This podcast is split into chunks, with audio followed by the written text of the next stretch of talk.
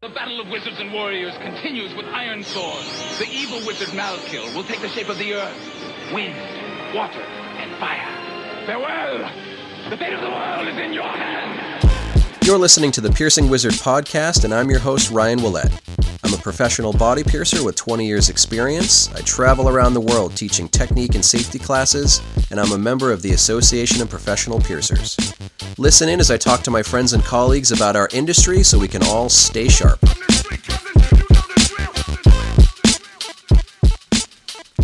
Hi everybody, how you doing? Welcome back to another episode of the show.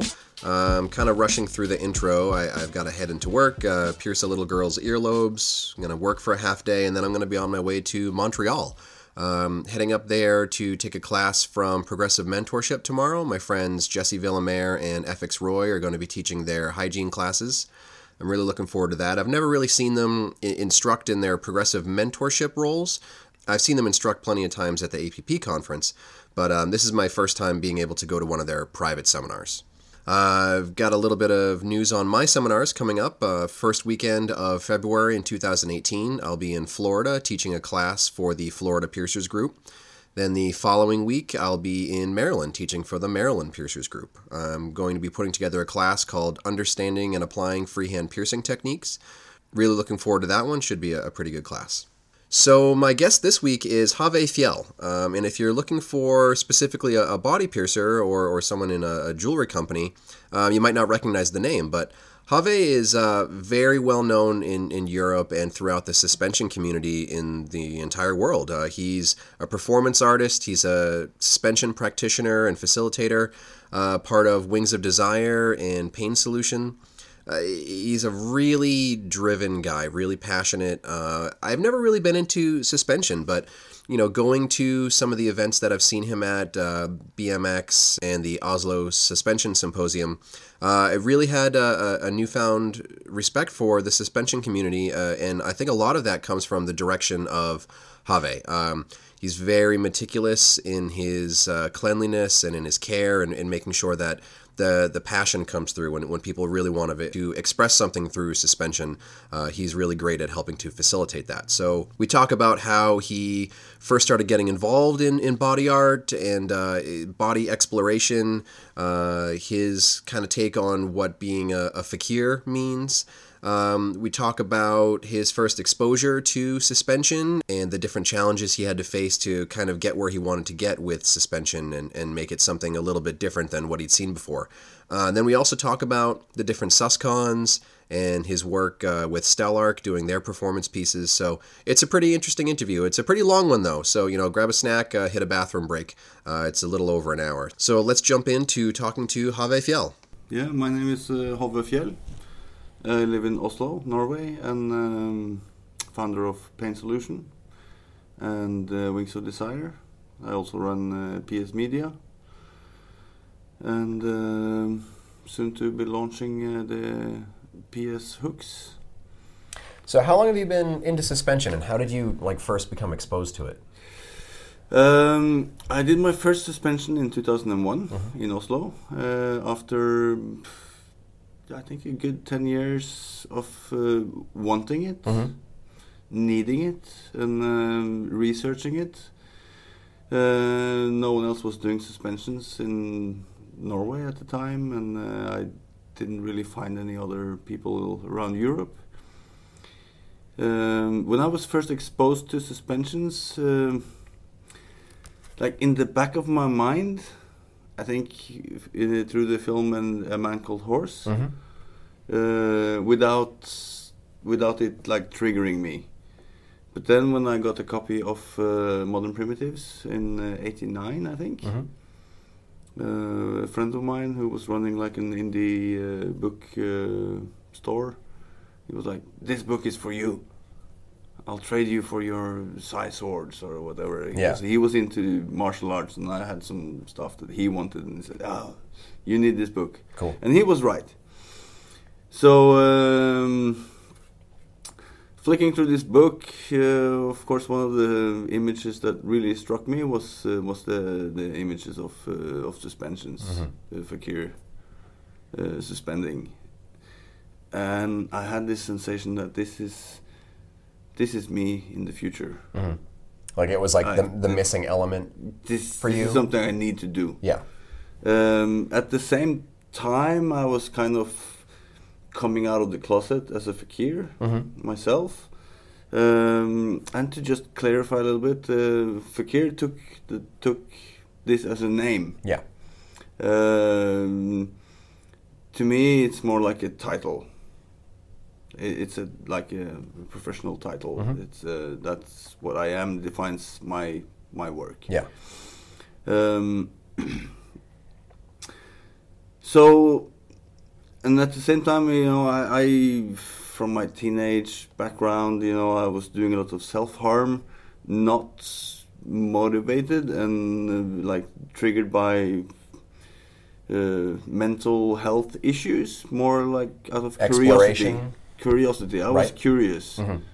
Um, I've always been intrigued by scars, like since I was a very young child. I had uh, I had surgery when I was like one or two years old, and I was so proud of the scars after. And uh, it also made me interested in other people's scars. Yeah. So I I feel like it's it's like it's it's been with me my whole life. You know, this interest for for scars and, and alterations of the body and uh, tattoos, piercings. Uh, you know, indigenous cultures Yeah. from uh, numerous you know places around the world. And then when you saw modern primitives, it must have just kind of like clicked and for then you. yeah, it Yeah. was that was kind of like uh, the discovery. It's like okay, so all my interest and all my like exploration and, and researching pain without any. I didn't have any explanation for it. People were like, "But, but why? But why are you doing this?" Mm-hmm. Are you crazy? "Ah, yeah. Yeah. Are you crazy? Do Yeah. you need some help? You Right. need some counseling? He's like, "No, I, I don't. I just need a fucking scalpel." Yeah. you know. Yeah. So modern primitives was was was uh, kind of an eye opener. Not kind of. It was the eye opener. It was it gave me some direction to all the stuff that I've been doing for many years already, uh, but without any direction. Yeah. So, uh, of course, reading the, the first and biggest chapter in the book, uh, Fakir Musafar, it like gave me a lot of explanations that I didn't have. Right. It articulated maybe Yes. the, a feeling you Yes. had, but you know, Yes, presented it in a way that made sense. And uh, of course, uh, some of the things that were really intriguing to me was the, the out of body experiences, you know, the altered states of mind, and and you know, uh, separating body and soul. Uh, so I started like exploring things in a different way, and also, of course, through this book, I got a lot of new ideas not like not just like cutting or burning. Yeah, well, so I started exploring more, you know, and I got these ideas, you know. I um, bought a bunch of padlocks that I would stitch to my chest and wear for a couple of days under my shirt. It was like a personal thing, not not like a performance Right, or anything. right. And so I, I I left Oslo for a year. I went to South America. I went to Brazil for a year, and it's numerous reasons. It was partly like dodging military service, partly dodging the police that was trying to kind of uh, close the net around me. Yeah. I was uh, I was uh, I was also like an official spokesman for our community. Um, and of course, in a tiny place like Oslo, It, yeah, you probably get a lot of attention for that. yeah. Yeah. So I needed to get away from Oslo, and I also needed some space. Right. Um, space to to go deeper into my personal studies in like becoming a fakir because I felt I, I cannot just say I made this discovery and now I am a fakir. I needed you know to distance myself from my environment Yeah. Go to a different country, travel around. You know, I had my kit with needles and connect to my piercings to add weight, whatever. Um, so I could come back and claim, you know, uh, the title. Yeah. and somehow, you know, when when uh, people asked after this, yeah, so why do you do all this stuff? Yeah, because I'm a fakir. Mm-hmm. Then that was like the end of the discussion. Yeah. So in Brazil, I built my first bed of nails. I, uh, you know, I was exploring this and I was traveling and also like finding myself. It was kind of when this year was the year that I grew up. Okay. And it was in uh, I was in Brazil between 1990 and 91. hmm So you kind of found yourself. Yes, and it was also, of course, this uh, being in a different country, you find yourself in situations, and uh, all of a sudden you're shitty situation, and you don't have your friends close by. Uh, you can't call your father and say like, "What's your advice?" You know, you're fucking stuck in the middle of the jungle. Yeah, you just have to adapt and figure it out. You deal with shit. So I felt really like this year I grew up a lot, and uh, when I came back to Norway, it's like, yeah, okay, claimed the title. I'm a fakir. Also did my first public performance in Brazil in '91, uh, which really, really sucked. Really? yeah, I, of course. Uh, uh, for me, the the things I was doing was interesting to me, for my personal Right. uh, sensation. But maybe other people just didn't understand what you were it, going it for. wasn't it wasn't really a good show Right. to put on the stage. Yeah. For me to sit there and you know shove needles in myself and attach weights to my piercings, which was pretty much what I did. Mm-hmm. Yeah. For 15 minutes. It's not really a performance, and the audience was very expressive about their feelings about what I did. Okay. And they were calling me all sorts of you know names and like Thinking you're go- crazy or yeah, something. Yeah. Didn't appreciate it. Yeah. Which was devastating because it was my grand first Debut. Yeah. debut. Right. But it taught me a very important lesson in terms of thinking that uh, what I do to myself that is interesting to myself may not be interesting for you Yeah. as an exp- uh, like uh, as the viewer. Mm-hmm. So if I'm going to put this on stage, I need to make a whole new approach Showmanship. to to Yeah. you know to make it so interesting for is an that audience. how you kind of started to move towards kind of like the headmaster persona? Yeah, that's when I started, uh, you know, going to acting classes, taking mime classes, going to clown classes, Mm, yeah. you know, uh, learning juggling, doing a lot of uh, other stuff, which was not really related to to the work I do as a fakir. Yeah. But it gave me a stage vocabulary Yeah, and a better way to present it to so. I can create a, a character on stage, and you know, because just me, shirtless, Mm-hmm. shoving needles in myself, it's not, not really so an act. interesting. Yeah. Yeah. but you, you choreograph that to a piece of music, and you you have makeup and a costume, Mm-hmm. some and humor. you go into a different persona. Yeah. uh, totally changes the game. And in the beginning, uh, there was not much humor in Pain Solution. I, I, I founded Pain Solution in '93. Uh, I was very serious about it. It was very like ritual approach to things, you know, candles. How did you settle on that name?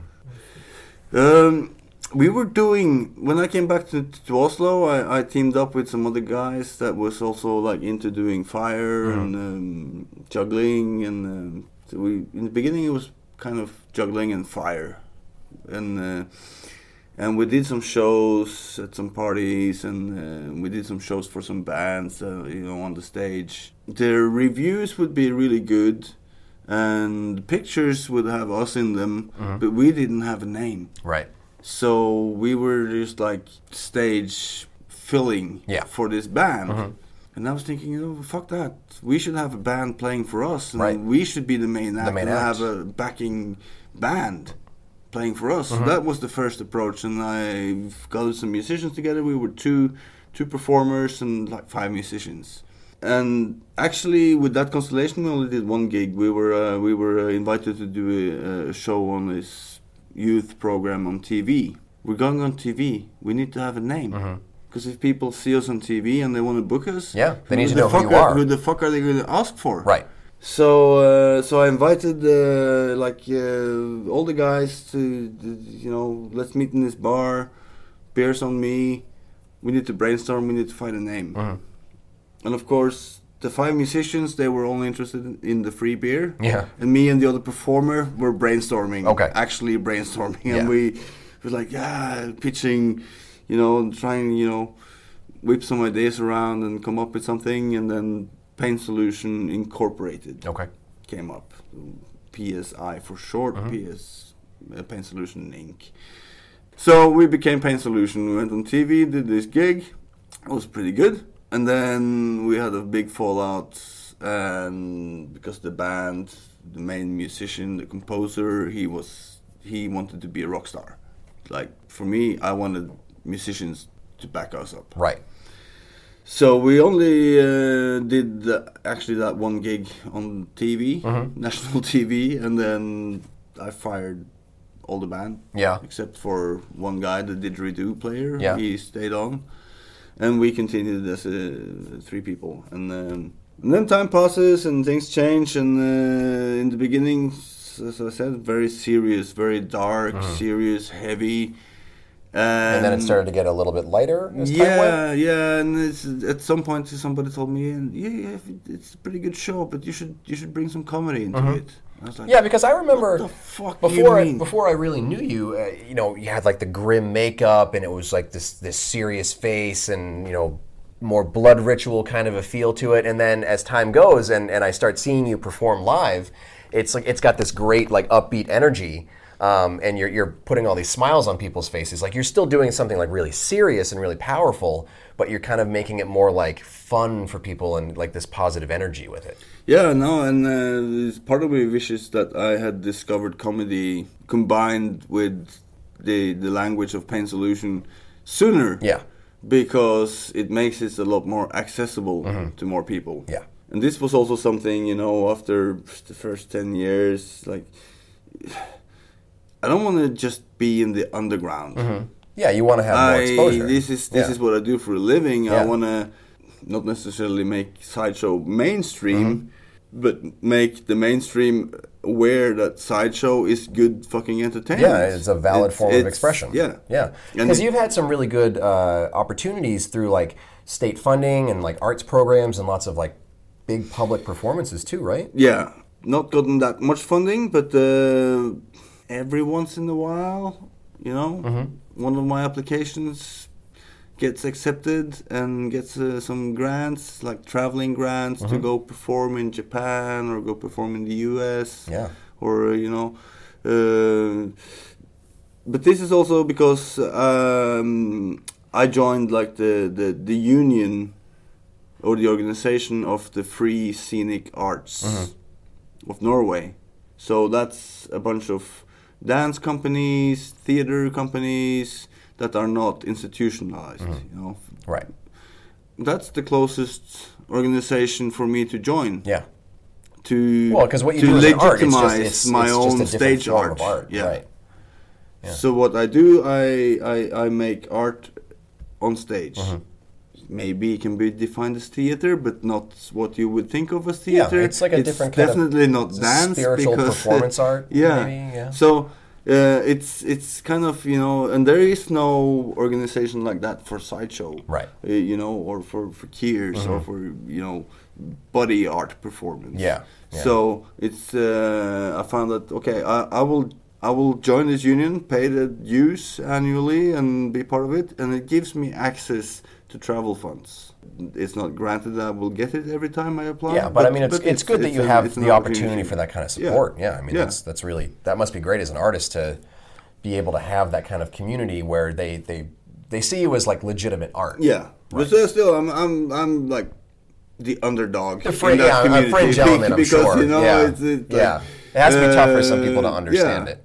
But like now, it's it's 25 years, and I'm still doing this for a living. Yeah. So, like it or not, at least you cannot not acknowledge. Yeah, you have to you have to appreciate the validity valid of it at a certain point. Yeah. and that uh, Pain Solution does travel around the world, and we, we perform in Japan, we perform in the States, in Mm-hmm. Yeah. South America, all over Europe. We've been to Russia, we, you know, Australia, New Zealand. Mm-hmm. So that gives it some validity. Yeah. Whether or not you like the style that we present. Mm-hmm. So when it, when it comes to suspension, I, I think a lot of people would see you as kind of like an industry elder with suspension, and, and you're definitely one of the more respected names that comes up as, as an authority with suspension.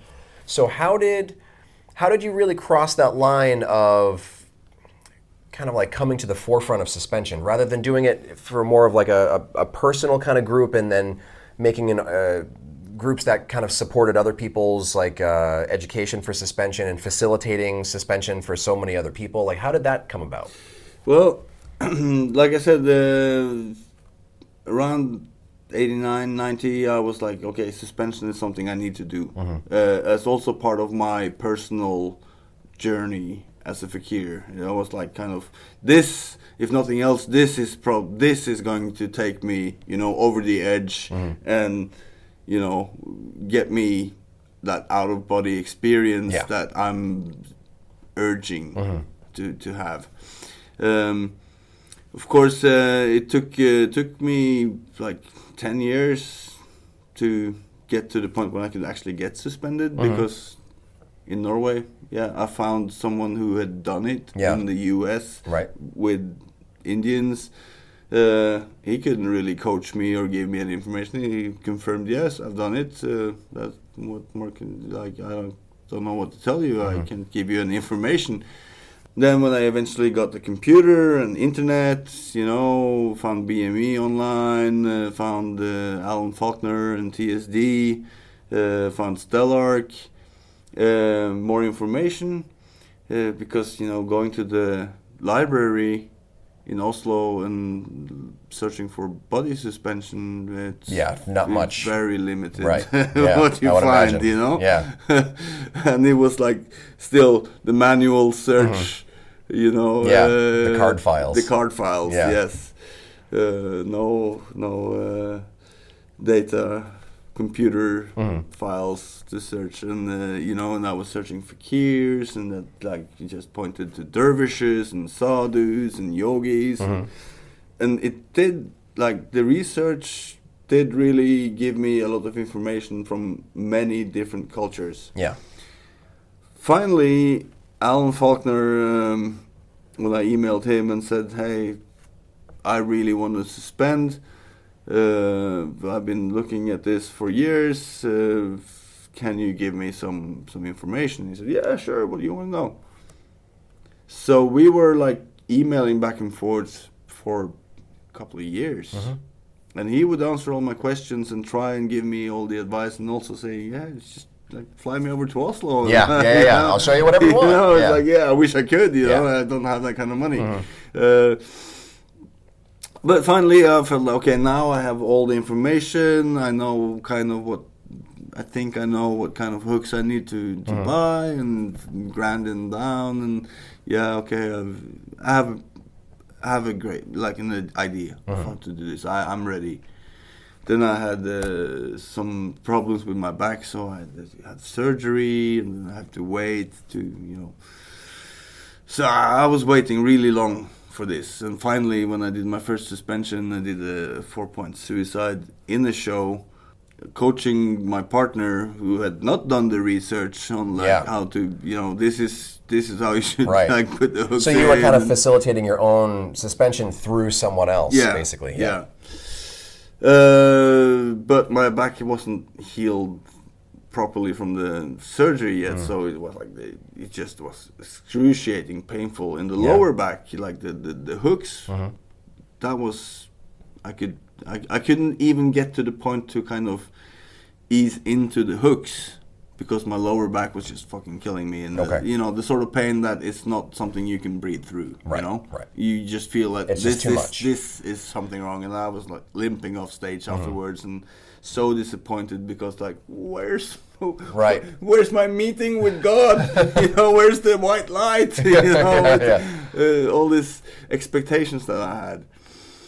Uh, didn't put me off. I was like yeah shortly after um, including a suspension in another show which made it easier for me to actually get to do it because produce a show and you make your plans and And the second time, I actually had a juggler and an actress piercing me.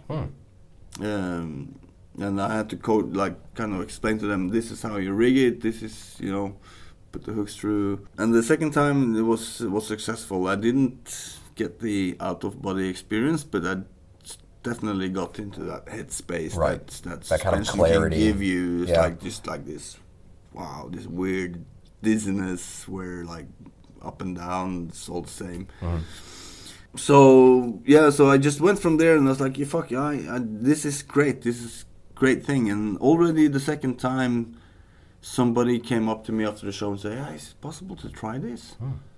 And I was like, "Yeah, maybe. I haven't thought about it. It's like this is something I've been exploring and researching because I want to do it, Yeah.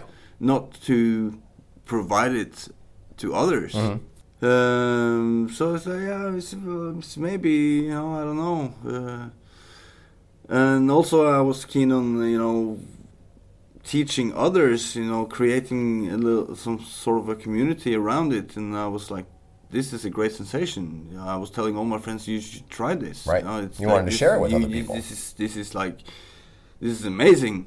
And people like, yeah, no, I don't know about that. Isn't it painful? Like, yeah, yeah, but that's part. That's the point. Right, You know? right. it's like Yeah. Mm-hmm. it's painful, but then then it's not, and then just great. So between trying to train the people that worked with me in Pain Solution at the time, and try and create you know some fuss around it, and and also having people coming to me every time I suspended publicly, there would be like one or two people coming up to me asking, "Can I try?" Yeah. I want to try this. Mm-hmm. This looks great. And this is some of the magic with suspension, you know. Mo- most people probably is like, yeah, no, not for Yeah, me. but some people it just- it resonates and grabs them. Yeah. Yeah. Mm-hmm. As soon as they are exposed to it and they see it live, Yeah. there's like, I have to do this. I think I there's, I, to think there's something in like the, the primitive mind where you see certain things, uh, tattooing or piercing or suspension or, or scarification or something, and you can't explain why it grabs you, but it, it just it makes sense to you the second you see it. Yeah. And you're like, I need to experience this. You know, I was the same way when I saw modern primitives, but for me it was like the scarification and the piercings, and it was just like, I don't even know what this is, but I need this. Yeah. Yeah. Yeah.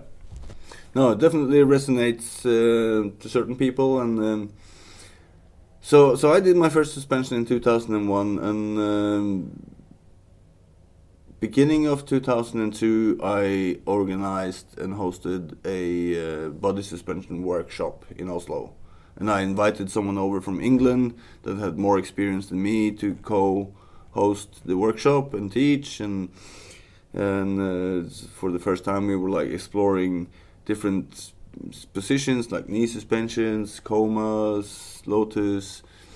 Um, this guy has ever like Ginger was his name. He he disappeared later, but he came over. We we.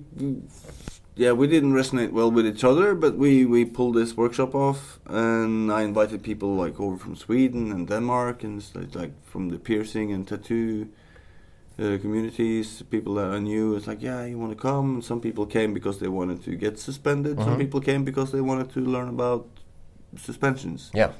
And one thing led to another, and um, it's like, yeah, I want to do more. I was like really on a mission to, you know, it's like suspensions. That's the Yeah. shit. Right. Yeah. yeah. Like everybody, come Yeah. on! Like everyone over 18 years should try this yeah. and um, it was also a lot of random coincidence that happened. Um, there was uh, where the opera house is now in Oslo. That was a harbor Okay.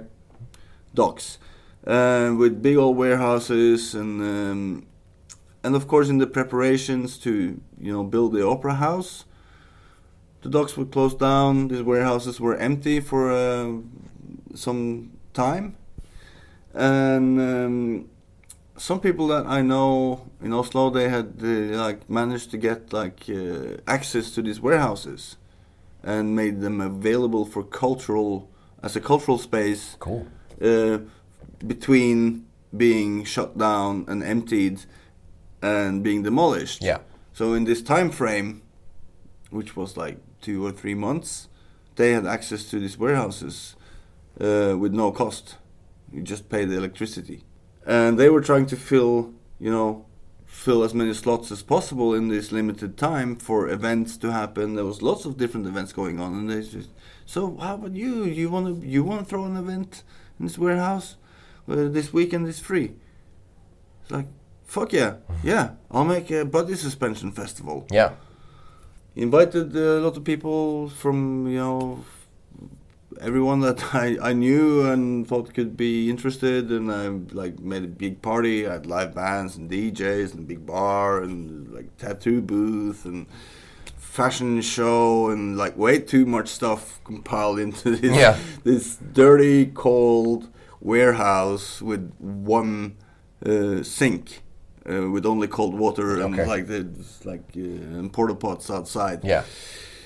uh, and yeah, posters all over town, and it's, it was a pretty good event, but it was also a disaster in many ways. Okay. It was the first Oslo Suscon, although it wasn't called the Suscon at the time. Not yet, It was a yeah.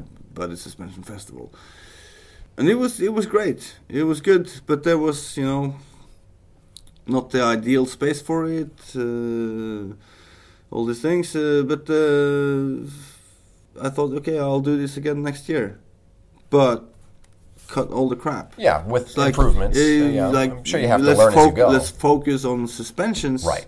And not all the extra little things. And like, you can go to a concert Mm-hmm. to see a live band. You can go to a fashion show to see a fashion show. You can, you know, we don't need to make it this huge party with all the added extras. Let's just focus. Let's bring it down to what I really want to make. It's a suspension convention. It's about suspensions. yeah. Fuck the rest. So the year after, we moved it onto a, to a boat. Actually, the second uh, was on a boat in the in the same area where the opera is now. Uh, was a boat with a theater stage inside. Uh, That must have been a really interesting experience with just the yeah. the shift of It the was boat cool. when It you were suspended. Yeah, Yeah. it was it was cool. yeah. But it was a little too small. Okay. So the third year, uh, I sourced another venue, and again it was kind of random. Uh, this this this really nice venue in Oslo called Månefisken, uh, means the moonfish, which is an old um, textile mill by the river, and it's been turned into an event space. And I remember like being there partying when I was like 16. so uh, and it's now become like a it started as like an underground venue with punk rock gigs and stuff. And it's become a commercial rent out venue. And they were like yeah ah we've become too commercial. We need to get kind of back to our roots a little bit. And uh, so they told me we want to make our venue accessible to like underground people, people that came from the same punk rock DIY scene as ourselves. Yeah. Um, at a, like a lower rate. Uh, we want to cut some really good deals because we feel like now we're making enough money with the all the weddings and the corporate events and all this shit. But we need, you know, we need to feel the tie Passion. to our background. Right. Right. So if you have any ideas, Håvve, if you if you want to produce something, if you want to make it like an event, please come talk to us. That's a cool opportunity. Actually, actually, Yeah, I have a great I'm- idea. I'm looking, actually, I have this suspension thing that I'm. Yeah. I've done two years now, and I want to continue, and this is the perfect space. Maybe not like so high, super high ceilings, but we have like six to eight suspension points in there. And so we moved the Suscon there, and that's where we've been ever since. So Cool. the Oslo Suscon has, has been at Månefisken now since since 2004. Wow. Uh, and contract is already signed for next year. Awesome. Everything's like that's a running running deal. Yeah, and it, it seems like you've you've really grown it into something that's that's very well refined. You know, because I'm I'm not really I've never suspended before. I'm not really part of that community. I've, I've seen bits and pieces of it. Like I came to the the Oslo Suspension Symposium a few years ago. Yeah. and it was really impressive just to see the the level of care and precision and, and the rigging was like such an art form in itself and it was just like it was really really interesting to see it you know because from an outsider's perspective i was like well you know I, I get why people use it as like a spiritual release but I've, I've never really seen it where it's resonated with me and then when i saw it and, and saw all the care that, that went into it and, and saw like the, the emotion between like the team of, of people facilitating it and the, the, the people who were suspending it was just really interesting to see that and all the different perspectives of like especially having like Allen there and and having you there and just seeing like the leadership of it. Um, it, it was it was really impressive, you know, and and. I, I think you've been a really big influence on suspension worldwide because of that, and I think now people look at you as as this authority figure. And now, when you were trying to seek out that information before, and you could just find bits and pieces, now I think people are kind of seeking out that information from you, and they're they're trying to trying to gain some of your knowledge to make their own experience? Firstly, when I started uh, researching suspensions and had never seen it live, didn't have access to anyone, like one of the people, on the one hand, I found Fakir Musafar Mm-hmm. and his spiritual approach. And on the other hand, I found Stelarc, which is nothing art- spiritual Right. but uh, intriguing rigging, uh, exploring different positions, and presenting suspension as an art performance. Two very different influences, and they both resonated with me. Yeah. So, uh, and being a performer on the one hand, and also researching my own like spiritual path on the other hand, you know, both of these influences was very strong and uh, resonating with me. Yeah. I never, never really had like the out of body experience. I never had that uh, spiritual uh, experience from suspension, but I found uh, a lot of other things, and uh, I found my own answers within it.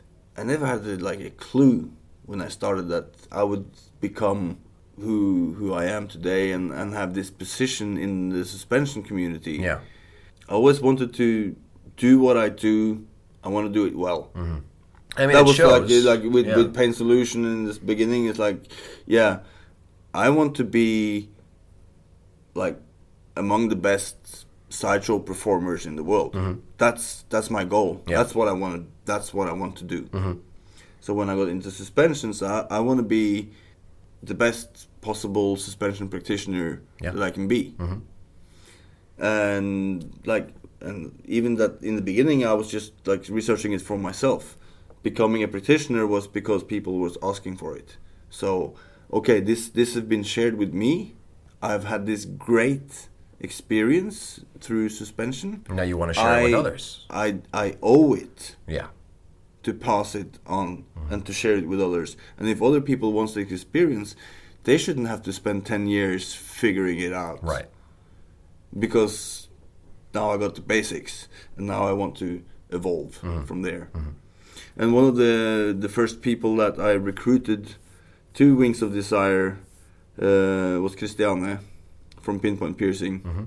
Because I knew like yeah, I have certain experience from my practice as a fakir and from Pain Solution.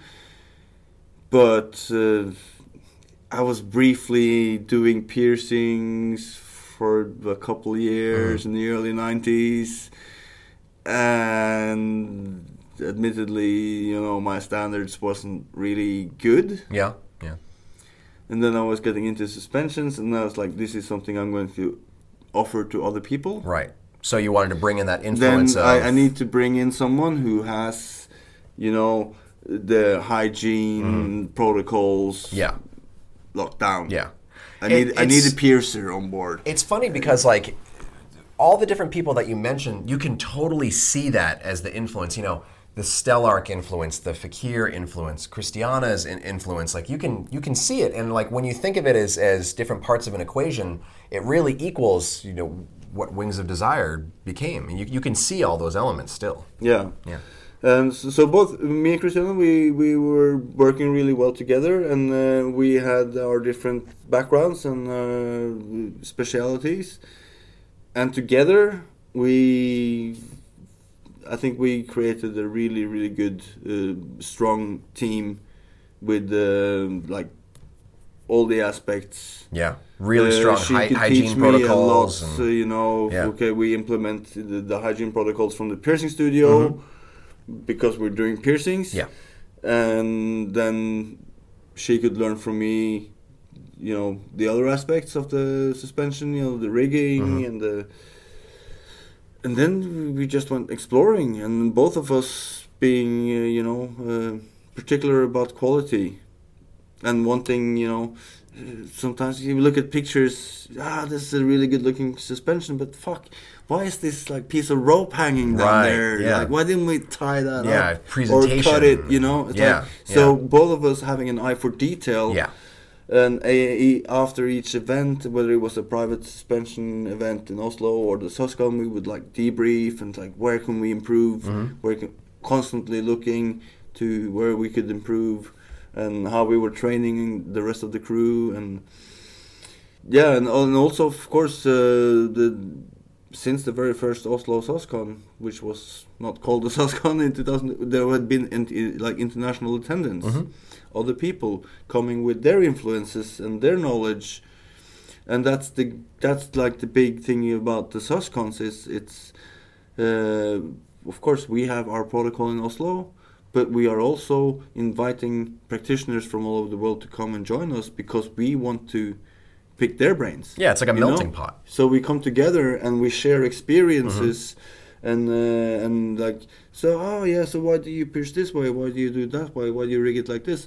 Let me show you how I do it, and then you, you like discover like what fuck. That makes total sense. You're doing it much better than me. Mm-hmm. Yeah. I will take that idea Yeah. and I will, I will implement that into my practice. Yeah, one of the neatest things that, that I learned when I went to the symposium was that evolution of like, is it static rigging to dynamic rigging and all, all that stuff? Uh, Yeah, uh, you know, what to me is intriguing with suspension is like it seems like the it's endless possibilities. Right. You can suspend a body in any way that body is able to shape, Mm-hmm. and you can put it in the air, yeah, and then you map out the hook placements and what kind of hooks you want to use and how you want to rig it, and Mm-hmm. Yeah. then you can, like, some of my favorite suspensions are like Lotuses and uh, and Comas and Supermans because you can rig them. It's So the same basic ways. position, Yeah. but you can rig them like in so many different ways. Mm-hmm. You know, maybe one time you want to rig it from one single point, another time you want to rig it like from a four pillars. Uh, you know, you you just choose a different configuration of hooks Yeah. and a different way to rig it, and and and this is the interesting part because there's there's there's there's no there's no limit. right. Well, that, that shows how much of an art form you can make out of it too. Yeah. You know, and then show all the different creativity. Like seeing like Superfly do a show with some of their like crazy rigging. It's like there's like a person suspended in like a spider web practically, and it's, Yeah. it's really interesting to see Yeah. that. Yeah. What was it like um, working out this uh, the suspension performance with Stelarc that first time? Um, no, that was interesting because I, I invited Stelarc like two or three times to come to the Oslo Suscon. And he was like, uh, he, he he was like, yeah, yeah, I'd like to come, uh, you know, pay my flight and my hotel. And it's like, oh, it's a bit, you know, I couldn't really afford that. But I also knew that uh, he was at the time in London uh, a couple of months a year uh, teaching at the university there. So I was like, yeah, well, so is it possible to bring you from London, uh, you know, when you're there? because he- he that I can lives in afford. I Australia, can- right? Yeah, he lives Yeah. in Australia. Yeah. So so I, I can swing a flight from from the UK. I can't swing a flight from Australia. Mm-hmm. Yeah.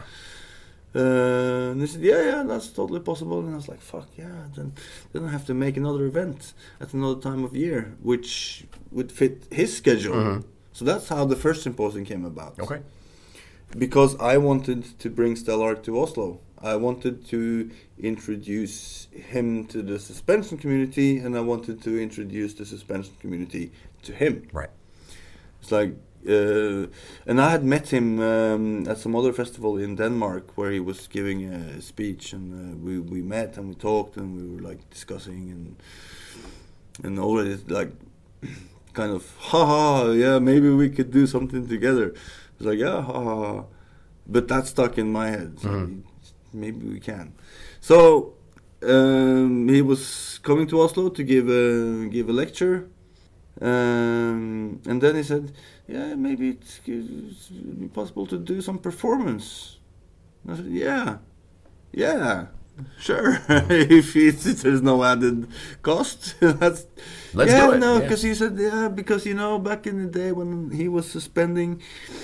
Um, he had some ideas for suspensions involving multiple bodies, but at the time he couldn't find anyone else willing to get suspended.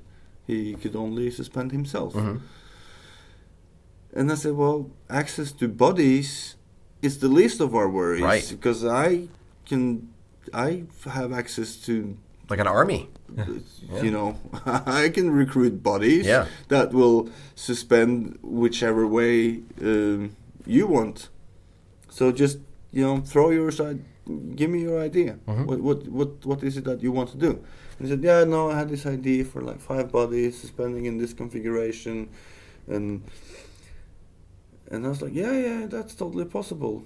But how about you know, how about making it also spin around, like a mobile? Hmm. Uh, oh, can you do that? Yeah, sure, I can. Do, yeah, yeah. I just need to build some rigs, and uh, I think I have the right tools and the equipment, and and so we started discussing. And I remember, like from the first, he was a little like s- reluctant, a little bit skeptical, you know, to. Uh, when I was pitching ideas and saying, yeah, yeah, no, but I can build the rigs out of these things, and it's like, ah, yeah, but ah, no, a little bit, you know. I said, yeah, don't worry, don't worry. I, I, I, I get your drift. I really get your drift, and you know, I can make the idea in your head happen, and I can add on to it That's to great. make it bigger. Yeah. So what was it like being So, able to do a, a collaboration with someone who was like pretty pretty influential for you?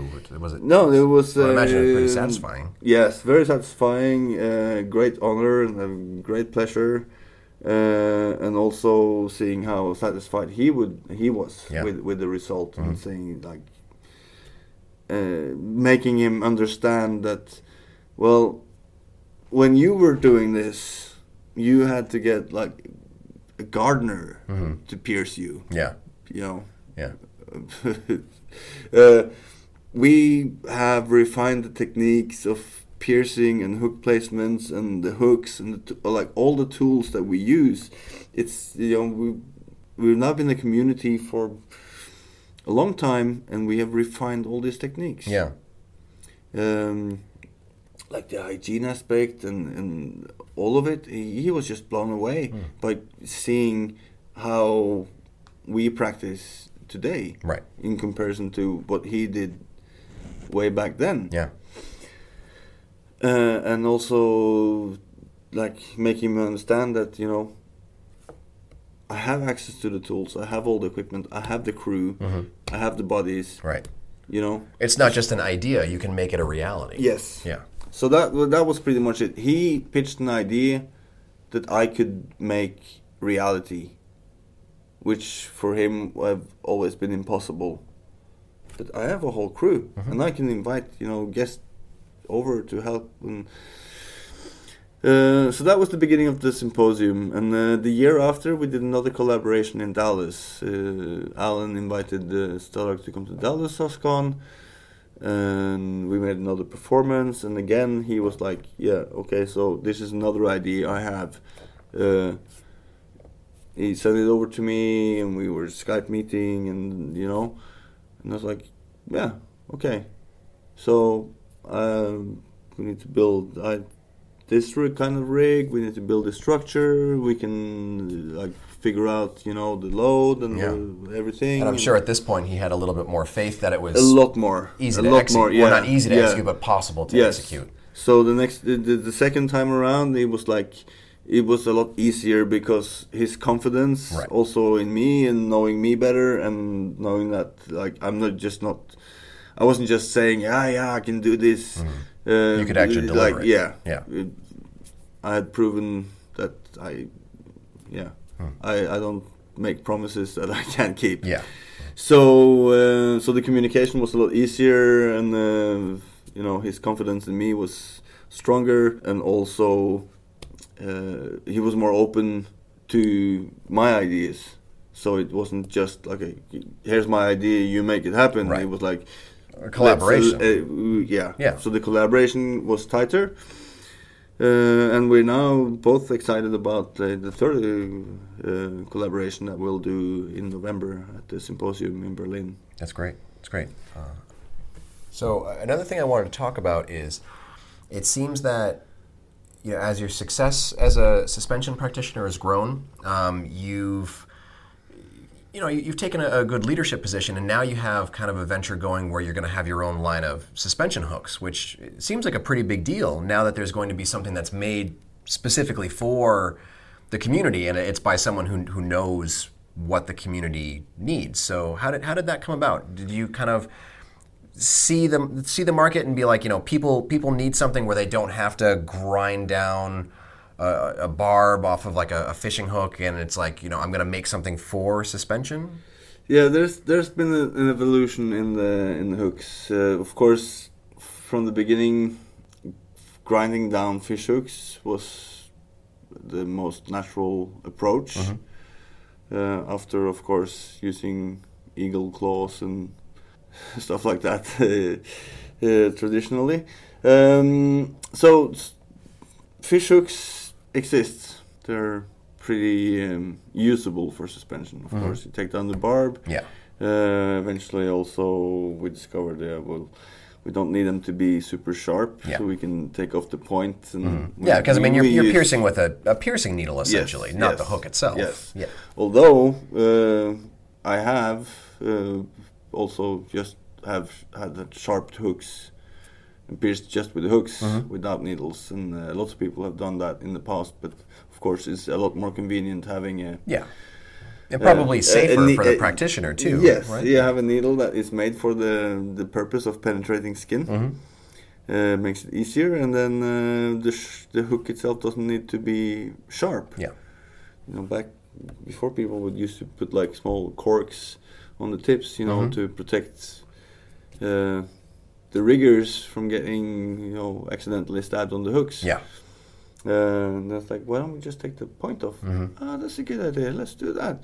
You know, um, and um, the Gilson hooks uh, came about after like also many years of uh, evolution in that sense. Uh, and Allen Falkner has a really nice display of the evolution of of the Gilson Yeah. from the first prototypes and ideas of how to build them. And it's um, because of the need for a locking hook.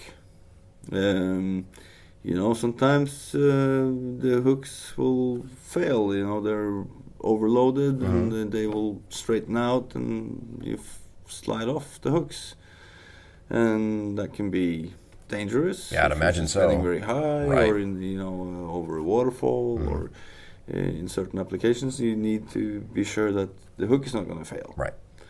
Uh, ultimately, the skin will always be the variable that you can't predict fully. Mm-hmm. So the Gilsons, uh, it's a really good tool. It's a really good uh, hook. I I use uh, use them a lot, and I I like them and uh, I endorse them. But uh, I don't think they replace the classic open gape hook Mhm. in all applications. And then you had the black sheep hooks that came about also, which is developed by, uh, same as Gilson's, developed by people from the suspension community. People that know what this product is going to, what purpose they're going to serve. Mhm. Uh, and the black sheeps also, I love them. I use them a lot, and I, you know, bought a bunch of them for my team, and I, I resell them and distribute them. Um, they're good for certain applications as well, but again, It doesn't replace the, classic it- style. No, and it, you know, they're they're more a lot more expensive. Mhm.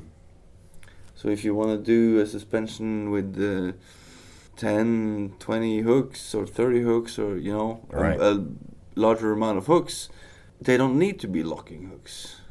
They don't need to be so advanced. Mm, Even like for a, a basic two-point suicide or a two-point resurrection or any two-point suspension you can imagine, yeah, maybe you don't need, uh, you know, a locking hook. Sometimes I find that the, the straight pin of the Gilson is not the ideal solution uh, for certain placements. So the classic open gape hook has never been uh, replaced by these new products. Yeah.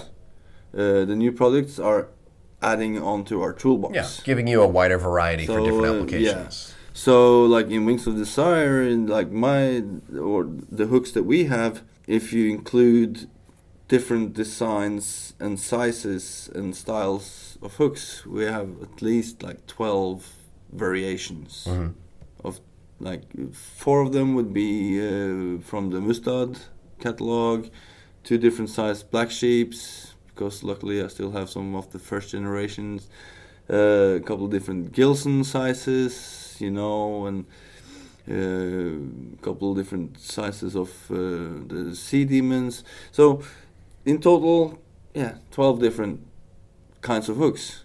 So depending on what suspension uh, I'm I'm doing, I have this variety to choose from, Yeah. and some of them are overlapping, uh, but some of them are better than others, Right. And it will always depend also the person you're suspending and where you know. Yeah, I mean, to compare it to body piercing, you don't just have one style of jewelry. You have all Yeah. these different styles of jewelry. Yeah. Yeah. So uh, and it's it's uh, I'm not the first to come up with the idea or to um, to to approach Mustad and say, hey, we use your hooks for suspensions. Uh, can you make them for us without the barb and the point? I remember a long time ago there was uh, some negotiations with Mustad and they say, yeah, uh, the minimum order is twenty five thousand hooks Wow. um, you know the, the price of the individual hook wasn't that big but we just couldn't get enough people together Yeah, that's a- to- that's a big you know it's like Yeah.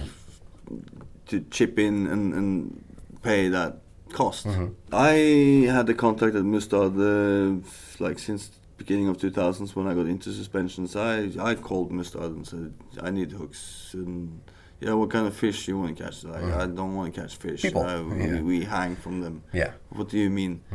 Uh, uh, well, I'll email you some pictures. Ah, okay, now I get you. And he sent them pictures back from. Uh, this is the kind of fish that we catch with them. And and then he said, yeah, maybe he sent me a link to the catalog. Yeah, what do you think about maybe this hook is suitable for your purpose? Maybe this, uh, you know. And I'd explained, yeah, we we we debarb them and all this. And he was really helpful. Um, Dr. Hook is his nickname. He worked for Mustad for 16 years as a product designer, uh-huh. product developer. So he was really helpful. And then, well, there has been at least one or two attempts before to, to strike a deal with Mustad about like a custom made uh, suspension hook. Just pretty much the Sea Demon or the Salmon hooks that we already use, uh-huh. but just make them without the fucking barb. Right, right, right. To save us that uh-huh. Work. I would imagine it would probably And- be easier for them yeah, too. Yeah, and then they said, yeah, yeah, we can do that, but at this cost. Mm-hmm. And then, you know, it was uh, 10, 15 years ago making 20,000 suspension hooks. It's like very unforeseen. Like, Yeah. it's, it's like You couldn't imagine like, the no, demand for no, that. Yeah. no. I got back in touch with Dr. Hook like a couple of years ago, and uh, he said actually he we found each other on Facebook and became friends there, and then he emailed me kind of out of the blue and said, "Yeah, you're still doing your you know, like the suspension stuff. I remember our conversations from, you know." And I said, yeah, very much so. I'm actually just back from the Dallas Suscon, and it's like, uh, yeah, yeah, no, you think, yeah, I don't work for Mustad anymore, but I think I'm in a position now where I can help you, you know, uh, get a good deal on hooks.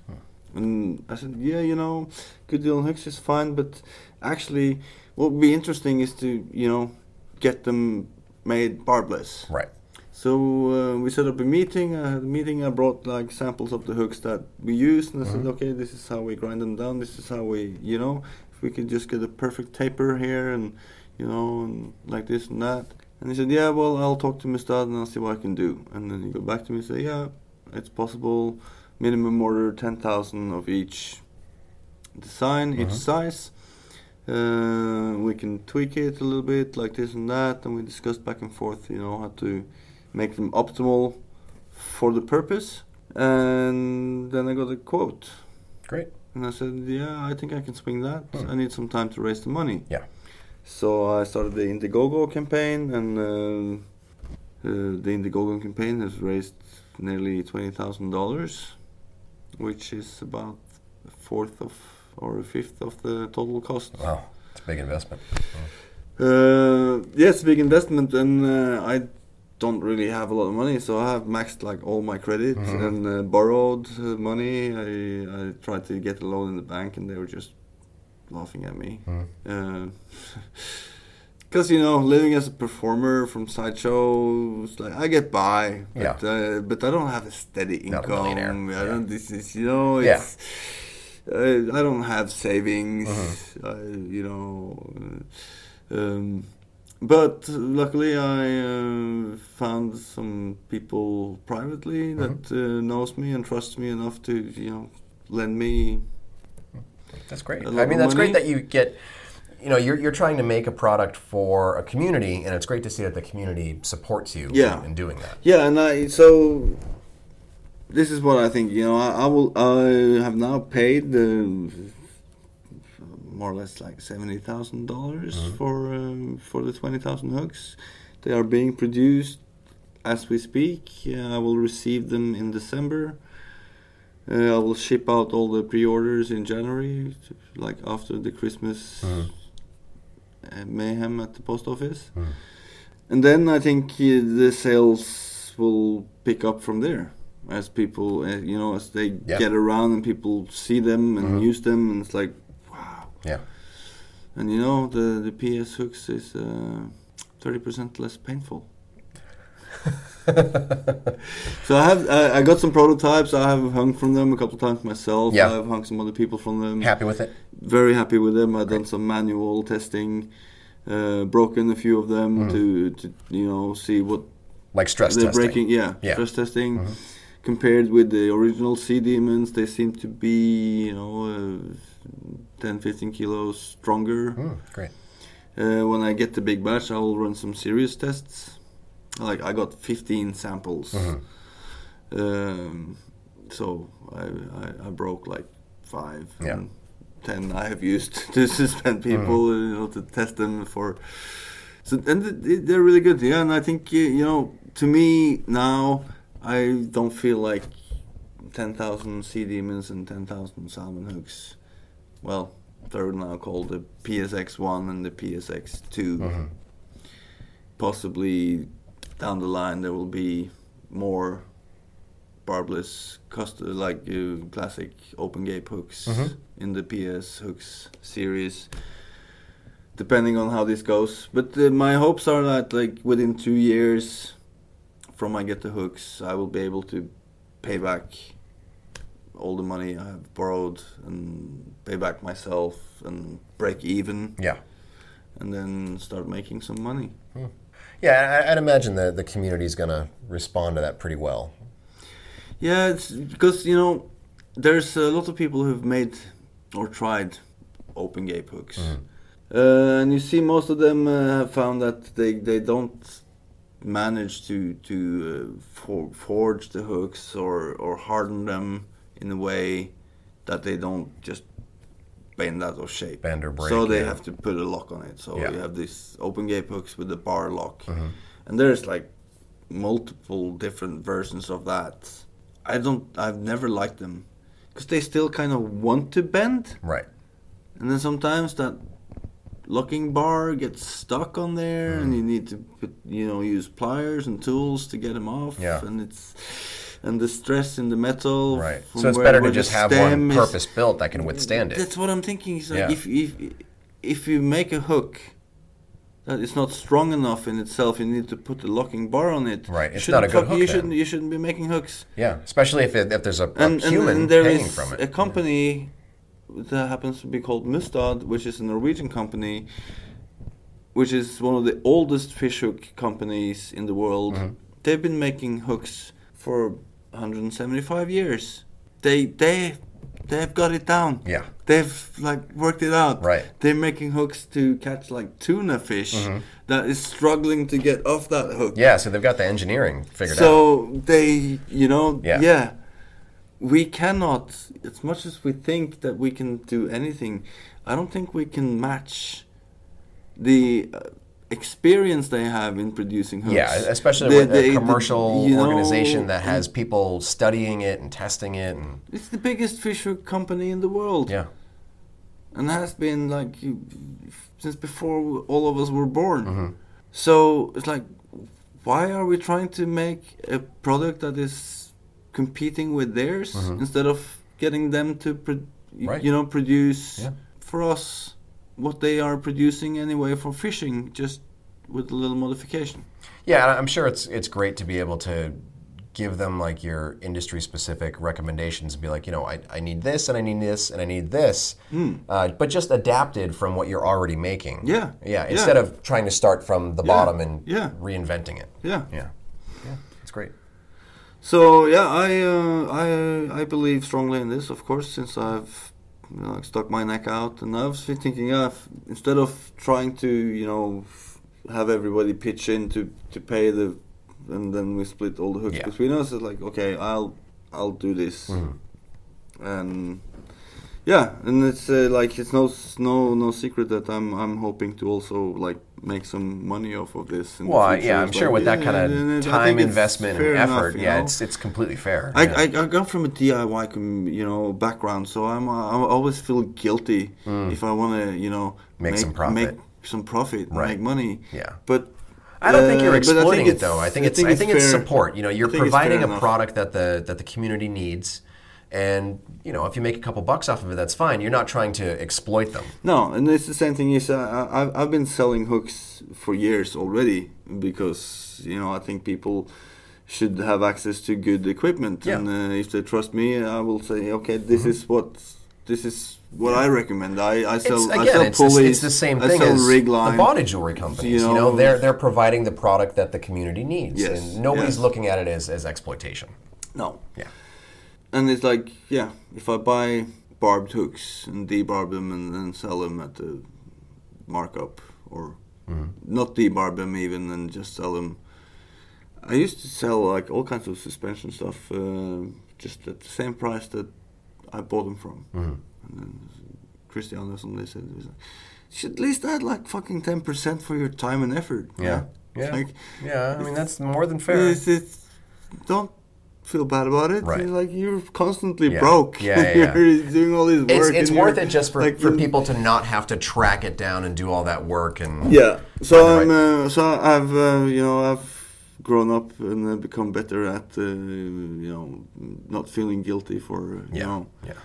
if I if I can if I can make a good deal and get pulleys or rig line Mm-hmm. or whatever um, quality products uh, and resell it, I should do as the other Yeah, yeah. retailer. You know. you- Exactly. you- Yeah. And if you're not going to do it, somebody else is going to do it eventually. yeah. Yeah. So, uh, do you have do you have a website where people can can see these or order them? Um, they're still available through the Indiegogo campaign. Okay. Um, if you go to indiegogo.com and uh, search PS hooks, Mhm. it'll take you to the campaign. They're still uh, being sold there. And I will keep that platform as the pre-sale platform until I eventually get Launch a website or like something. uh, for yeah. Yeah. Uh, like Pain Solution has a website, Wings of Desire has a website. So next step now is to to uh, to build a web shop, uh, PS shop Yeah. So that people can will uh, have easy wear access to like buy all the Pain Solution merchandise, uh, all the different suspension tools uh, that I sell Mm-hmm. already uh, will be available. The hooks, the books that we have uh, published. Great. So trying like gather all these products in one place. and- Good. Yeah, that makes sense. Awesome. All right. Well, I really appreciate you talking to me. It's, it's been a really good conversation. Thank you. Cool. Thanks. Thank and you uh, for I'll check in with you in a couple of months and we'll see how the, the hooks are doing. Cool. Cool. Awesome. Awesome. Thank you.